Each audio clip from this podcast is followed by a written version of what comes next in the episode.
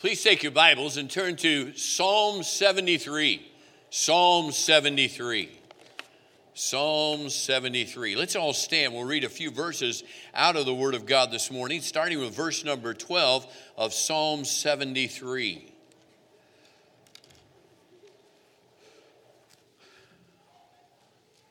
If you're in children's church, Katrina's got children's church program going back there. There she's leaving right now. Pied the Piper. She's got them going. All right, Psalm 73. Starting with verse number 12. Behold, these are the ungodly who prosper in the world, they increase in riches. Uh, verily, I have cleansed my heart in vain and washed my hands in innocency. For all the day long have I been plagued and chastened every morning. Now, what was he plagued and chastened about? How about this perplexing problem that he was noticing?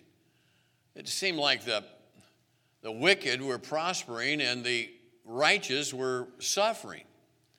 Verse 14 Again, for all the day long have I been plagued and chastened every morning. If I say I will speak thus, Behold, I should offend against the generation of thy children. When I thought to know this, it was too painful for me. Until I went into the sanctuary of God, then understood I therein. Surely thou didst set them in slippery places, thou castest them down into destruction. How are they brought into desolation? As in a moment they are utterly consumed with terrors. A dream when I one awaketh. So, O Lord, when thou awakest, thou shalt despise their image. Or when it's your time, Lord, to do it, he'll do it. The Lord's not sleepy. But then going on down, he said, Thus my heart was grieved, and I was pricked in my reins. So foolish was I and ignorant, I was as a beast before thee. Nevertheless, I am continually with thee. Thou hast holden me by my right hand. Thou shalt guide me with thy counsel, and afterwards receive me to glory. Whom have I in heaven but thee? And there is none upon earth that I desire beside thee. My flesh and my heart faileth, but God is the strength of my heart and my portion forever. For lo, they that are far from thee shall perish. Thou hast destroyed all them that go a whoring from thee. But it is good for me to draw near to God. I have put my trust in the Lord God that I may declare all thy works. Father, I pray that you'd bless the reading of your word. And Father, I pray that we would take your word and put it in our minds this morning and, and, and apply it to our hearts. And Father, live it. Help us, dear God. Help us as we face the perplexing problems and questions of life. Father, help us understand that the only real answers come from you. And Father, we'll be careful to thank you and praise your name for what you're going to accomplish today. In Jesus' name, amen. You may be seated. The 73rd Psalm was not written by David, but by Asaph. Asaph. Sing it loud and sing it clear, Asaph. Yes, Asaph was a Levite and was one of the three chief singers uh, and choir directors appointed by King David. He was appointed to lead the music, appointed to lead the music in the sanctuary. Asaph uh, wrote a dozen psalms. If you're interested in those psalms, it's Psalm 50 and then Psalm 73 through Psalm 83. According Asaph, accordingly, uh, Asaph was, uh, according to the Word of God, Asaph was a gifted singer, uh, and Asaph was real. You can see his realness, that he was everything that David thought he was, because his children, his offspring, also continued to go forward for God.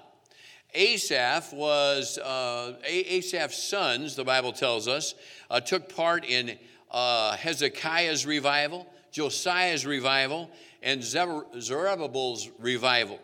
Uh, it's also mentioned that they were involved in uh, the uh, revival with Ezra, when the foundation of the new temple was being laid. So Asaph was a man that not only uh, was on the platform and did a great job leading the congregation and leading in the singing, but he was also a man that lived what he was uh, portraying there on the platform before God. So Isaiah uh, tells us in Isaiah chapter, let me see, uh, me see. Oh, I'll get to that in a minute. Isaiah chapter 53. But uh, Psalm chapter 73, Asaph returned to the problem that had plagued David in Psalm 37. And uh, it also puzzled the other psalmist in Psalm 49. It's an age old problem. Why do the wicked seem to prosper when the righteous are struggling? Why? Why? It's just not fair. And that was the thing that plagued him. He was, it's just not fair. Why did this happen to him when he had righteously lived for you, God? And why is this guy seemingly getting away with murder? What has happened here? What's going on? Uh, Psalm 73 12. Behold, these are the ungodly who prosper in the world, they increase in riches. Why is that happening? Psalm 73 17. Until I went into the sanctuary of God, then understood I therein, and here's the conclusion. And our message basically today will be here's the conclusion. Here's what uh, came to him when he was uh, leaving the sanctuary. Probably he received it in the sanctuary, but he says, When I left the sanctuary, this is what happened. Then Psalm 73 28 but it is good for me to draw near to God. I put my trust in the Lord God uh, that I may declare all thy works. So, here's the conclusion he came to uh, after being in the sanctuary. We have to look at the conjunction, we'll come back to that. But though the riches, or though the wicked rich may look like they are prospering, while the righteous are suffering, but but it is good for me to draw near to God. The but refers, uh, re- refers to, or the but refers to, refers to the theme of the chapters, chapter 73. In spite of how it may look, it's not going to happen that way. They're not going to always prosper. It, it, they've got the wrong value system. There will be a day of accounting for everyone. And when there is the day of accounting, they will be found wanting. Psalm 73, uh, verse 17 again. Until I went into the sanctuary of God, then understood I therein. And here's the conclusion. All right, let's first of all start the first point. The first point is the confusion. They were confused. He was confused. One of the great perplexities in life is uh, for the child of God is to see um, when he's living righteously, when he's doing right, when everything uh, should be going right, is to have a problem, and then to see someone who is not living for God not have a problem. It's confusing. Have you ever said, it's just not fair? I'm living right, I'm doing right, I'm treating my neighbors right, I'm even tithing, and that guy he's mean, he's insensitive, nobody wants him as a neighbor, uh, there's nothing good in his life. Uh, and here he is, he, he's, uh, he gets all the breaks in life, and I'm standing here broken, broken in life. He, well, what's the deal? While he's living large, I'm getting beat down.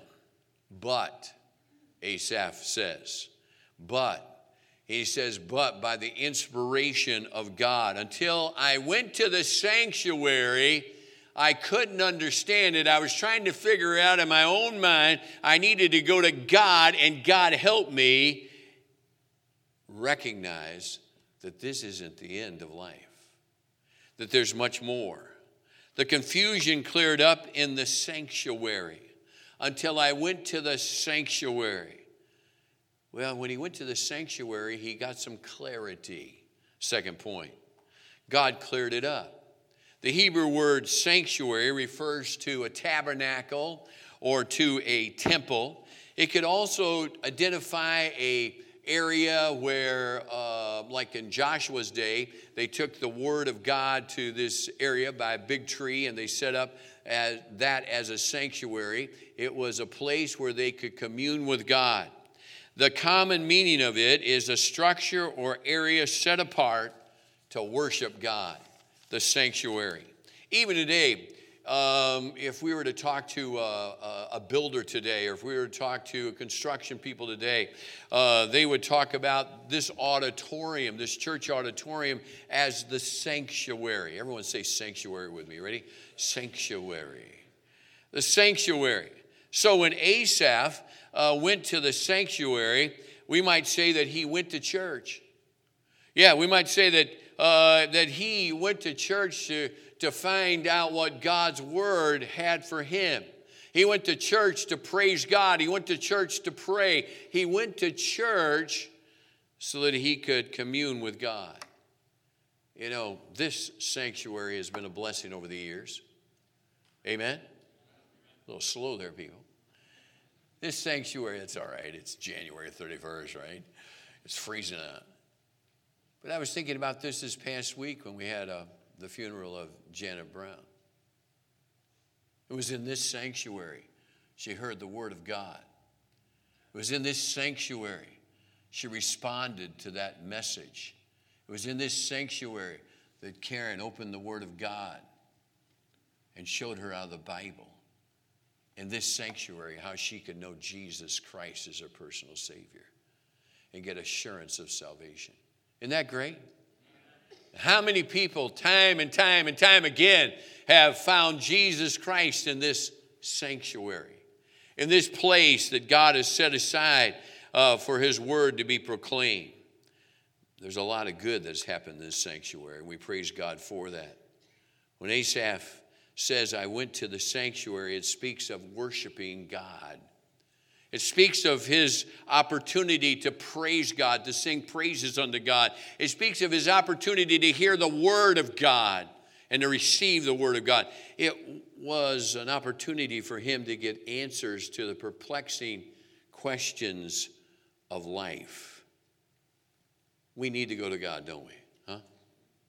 And I hope you're not waiting till Sunday at the sanctuary to do that because now we have not only the sanctuary, but we have the personal relationship with the Lord Jesus. If we have a personal relationship with the Lord Jesus Christ, we have an opportunity to daily go to the very throne room of God. The psalmist understood that the confusion of life can only be cleared up when we go to God. That's the way it is with a lot of perplexing questions in life, isn't it? Huh? Asaph in the sanctuary sings praises to God. Praise to God. Praise God. Psalm 150, verse number one Praise ye the Lord God in the sanctuary. Asaph was appointed by King David to lead in singing and praising in the sanctuary. Here's that verse in Isaiah Isaiah 56, 7. Even them will I bring to my holy mountain and make them joyful in my house of prayer. Their burnt offerings and their sacrifices shall be accepted upon mine altar, for mine house shall be called a house of prayer for all people. It's a place of sacrifice, a place of offering. The sanctuary was where the Word of God was kept and the Word of God was read. When the Psalms were written, people didn't have a Bible like we have today. And aren't you glad we have a Bible? Huh? Isn't it wonderful to be able to go to one of the several Bibles you have at home, open it up, and learn from God? And to commune with God, and to worship God, and to memorize God's Word. Oh, I trust the beginning of this year this new year that you've decided that you're going to read through the Bible or you're going to have a daily devotional time in the Word of God. Don't let a day go by where you're not in the Word of God. Get in the Word of God and recognize that God can help you and that God can help you with the questions of life that you'll have throughout the day with His Word. God's Word is so great. The inspired Word of God, God breathed Word. the Word of God. It's important that we recognize that clarity only comes from God, God's Word. Oh, it can come from a message we hear if it's a message from God's Word. We can come from a devotion we have if it's a devotion from God's Word. But it's so important to recognize clarity in life comes because we have tapped into the wisdom of God and the Word of God. Third, notice the conjunction. Let's go to it again. But. The but refers to the theme of Psalms in spite of the fact that the wicked were doing well in this world. They were doing well, and, and, and the righteous were suffering.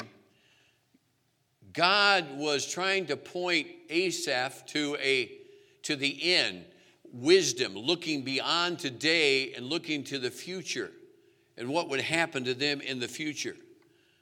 God's way in the end is the best way, and God's way is a way that says, listen, you may suffer a little now, but in the future you'll have a lot better uh, uh, end than those people without me. Psalm 73 28, notice it again with me one more time. But it is good for me to draw near to God. I have put my trust in the Lord God that I may declare all thy works. I have put my trust in the Lord. In spite of the wicked being prosperous, I am a child of God, and God owns everything, and I am going to trust in God. Now, notice, if you would please, the I there, it's personal. Notice, my, it's personal. You notice that in verse 28? The personal faith, a personal trust. I, my trust. I'm trusting in my God. It was prompt. Have it. It's not my will, but it's your will. And heaven will clear all of this up someday, even as we sang, even as Brother Justin said, Boy, how, to live, how, how would you live in this world without knowing that you have a home in heaven?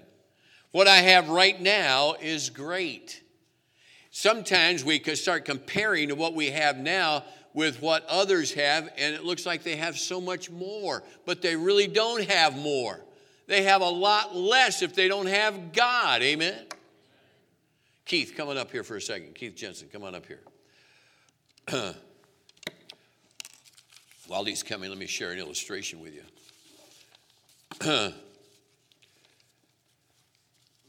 for we know or, we, or for ye know the grace of our Lord Jesus Christ, that though he was rich, yet for your sakes he became poor, that ye through his poverty might be rich. Bill Gates is worth over $52 billion. 52 billion. If you made $100,000 an hour and worked eight hours a day, 40 hours a week, at the end of one week, you would make $4 million. At that rate, if you worked 52 weeks a year, at the end of a year, you would make $208 million. If you wanted to make 52 billion, and this is an older number, probably is worth more than that now, you'd have to work 250 years at $208 million a year. If Bill Gates lost a million dollars, he wouldn't even know it. If he donated a million dollars to you, it wouldn't even faze him. But let me ask you is Bill Gates richer than Keith Jensen, who knows Jesus Christ as his personal Savior? No. How much money you got in your wallet? Uh, no, I don't have to look. 30 bucks maybe. Yeah, 30 bucks. Let me ask you without Jesus Christ, your personal Savior, are you rich? No. But let me ask you are you rich? Why are you rich? eternal security. And why else are you rich? Because I have a family and I have a home and I have uh, people that love me. And every one of your family members know Christ is their personal Savior. Right. What are you going to take to heaven with you? Uh, uh, the people that are important to me. Yeah? yeah. Right. None of your money, your $30 is going to stay here. or on, put on the school bill, one of the two. Amen. Thank you, thank you, Keith. Appreciate it. It helps clear up, doesn't it? Doesn't that clear it up a little bit? What really counts is only one life will soon be passed. Only what's done for Christ will last. Trusting in Him. Yeah, He knows. He's the I, He's the my. He's trusting in God. The psalmist didn't put off trusting God. In New Testament language, it would be he did not put off trusting Jesus. He did not put off trusting Jesus as his Savior. Didn't put off trusting God as his guidance. When we put our spiritual decisions in God's hands, we become rich. You know, we may never get another opportunity. You may never get another opportunity than today if you don't know God, if you don't know Jesus Christ, your personal Savior. Let me direct your attention to 1 Corinthians. Take your Bibles and turn there. 1 Corinthians chapter 6. 1 Corinthians chapter 6. Turn there with me if you have your Bible today. 1 Corinthians 6. the Bible says in 1 Corinthians 6,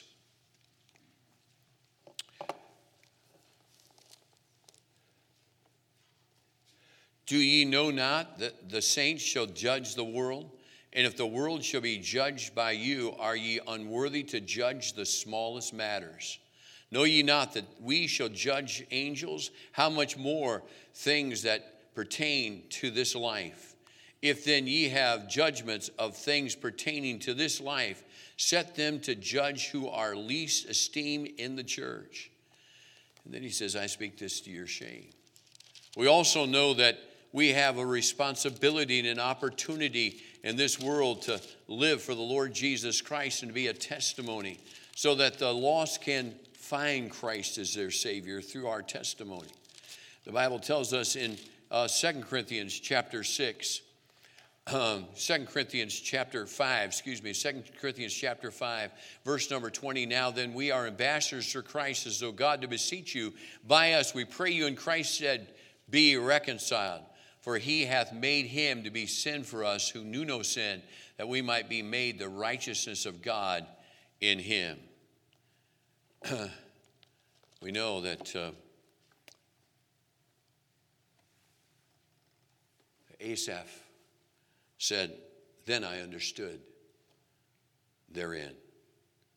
I left the sanctuary, then I understood. I received the wisdom of God about prosperity and how the wicked will never really prosper. Because even as Jesus said in Mark chapter 8, what shall it profit a man if he shall gain the whole world yet lose his own soul? The prosperity is fleeting, it's but temporal. The conclusion? Yeah, the conclusion. Then understood I therein.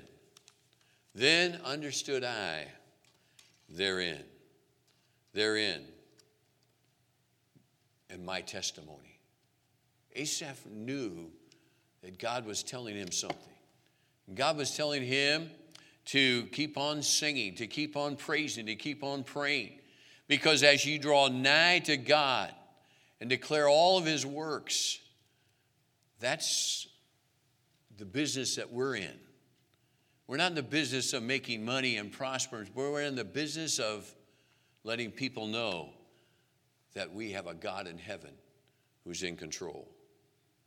That I may declare all thy works. I read a great illustration about uh, a man named Jacob Kashi who grew up in Singapore. The only thing he wanted in life was to be a success. The only thing he wanted was to make a lot of money. Well, that actually led him into a wicked life. He became a drug lord in Singapore. Soon he was uh, uh, captured and uh, thrown in prison uh, for being an international drug lord. Uh, he was in charge of a smuggling network. He made all kinds of money, he lost it all. Now he was in prison. Then from prison, he went to a rehabilitation uh, prison in Singapore. And there he was frustrated um, because uh, all his golds were now completely wiped away. While he was there, he was a smoker, and he was he somehow got uh, uh, tobacco smuggled in, uh, and so he would take the tobacco that was smuggled in, and he would take the Gideon Bible that was in the prison cell, and he would take it and tear pages off, and he would wrap uh, the tobacco in the in the Bible pages. One night he fell asleep. When he woke up, he looked over at the, the remains of uh, a, a burnt cigarette that he had. And he opened that burnt cigarette paper up, which was the Bible. And he read what was written on that charred piece of paper Saul, Saul, why persecutest thou me? Then he became, became very uh, interested in that story. So he requested another Gideon Bible, and they brought him another Gideon Bible. And he read the entire story and the conversion of Saul of Tarsus. He suddenly realized if God could help someone like Saul, then God could help him too. So he opened up his heart, got on his knees in that cell, and he asked Jesus to come into his heart and become his Savior. He started crying and, and he couldn't stop. The tears of a wasted life washed away his pain, and God redeemed him from his sin. Mm. He started sharing the story all through the prison, and he was known as a missionary there in the prison. And finally, he was released. When he was released, he went to a local church, and there he met a lady and he married her. And the two of them evangelized everywhere. So much so that he decided to go to the Far East to become a missionary. And as far as I know, he's still a missionary there today, sharing the gospel and how Jesus Christ made a difference and how the treasures of this world are fleeting. And only what you do for Christ today will count for eternity. That's the conclusion. Asaph, you keep on doing what you're doing, it's going to pay off. Asaph, those people, their end is but destruction. God has something great for you. You keep on singing you keep on praising. You keep on praying. You keep on going to the sanctuary and receiving the Word of God. Live for Him who loves us and gave His only begotten Son to be our Savior. For God so loved the world, He gave His only begotten Son, that whosoever believeth in Him should not perish, but have everlasting life. Well, the perplexing problem and questions of life were answered by God in the sanctuary. Father, we thank you for this opportunity you've given us today to meet here at Community Baptist Church. And Father, I pray that we recognize that we have a God in heaven that can help us if we'll but give ourselves over to your word. Father, it's your word, not the philosophy of men. It's your word, not the psychology of men. It's your word that will help us understand the perplexing, puzzling problems of life. Father, this one problem that Asaph, uh, that had plagued him day and night, this one problem you cleared up. There was great clarity as he put his trust in you. May we put our trust in you, and may we continue to recognize that you are a God who not only saves us, but sustains us. The sufficiency of your word helps us as we live our lives on a daily basis. Dear God, encourage our hearts, but help us, dear God, even as we look around, not to be too perplexed in seeing what we don't have, but Father, what we do have in Jesus Christ. So help us, dear God. Help us to be that Asaph in our homes as dads. Help us to be that Asaph in our homes as moms. Help us be that Asaph in our school when we go with our classmates. Help us to be the one proclaiming that there is but one God, and I'm going to draw near to that God, my God, my God, who will give me the truth I need as I put my trust in Him. My heads are bowed and eyes are closed, but it is good for me to draw near to God. I have put my trust in the Lord God that I may declare all thy works. As God spoke to your heart this morning, so often we start looking around at what everybody else has and what we don't have. What do you have in God? People, let's realize that we have a God in heaven and wants to clear away that confusion and give us clarity. But the conjunction is there. We have to determine that we are His and that we are going to trust Him with our whole heart, with all our being. How many could say with the uplifted hand, Pastor Jackson, I know if I were to die today, that I'd go to heaven because Jesus Christ is my Savior and God is my Heavenly Father. You could say that today, would you slip your hand up in the quietness of the moment while heads are bowed and eyes are closed and no one's looking around? God bless you. you may put your hands down. If you could not raise your hand, we'd love to show you today in this sanctuary how you can know Jesus Christ is your personal Savior. We'd love to show you how you can put your trust in Jesus.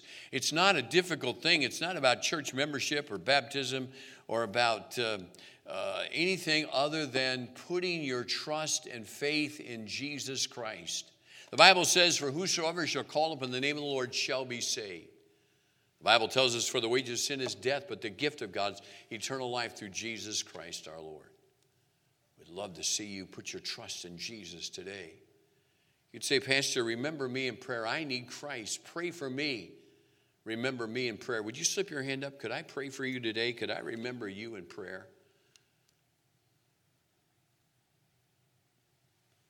Christian friend, today, if your heart's been encouraged and you'd say, The Holy Spirit's used the Word of God today to encourage my heart, Pastor, remember me in prayer as I often find myself saying it's not fair. Often I find myself comparing myself with others, but praise God, I'm rich with God today, and I'm so thankful that God's Word is here to clarify that for me. Remember me in prayer. Would you slip your hand up in the quietness of the moment as God spoke to your heart today? God bless you. Amen and amen. Still others, pray for me. Remember me in prayer. Amen. Let's quietly stand to our feet while heads are bowed and eyes are closed and no one's looking around. You can right now, there standing in your pew, confirm that decision you're making today. It's a great psalm.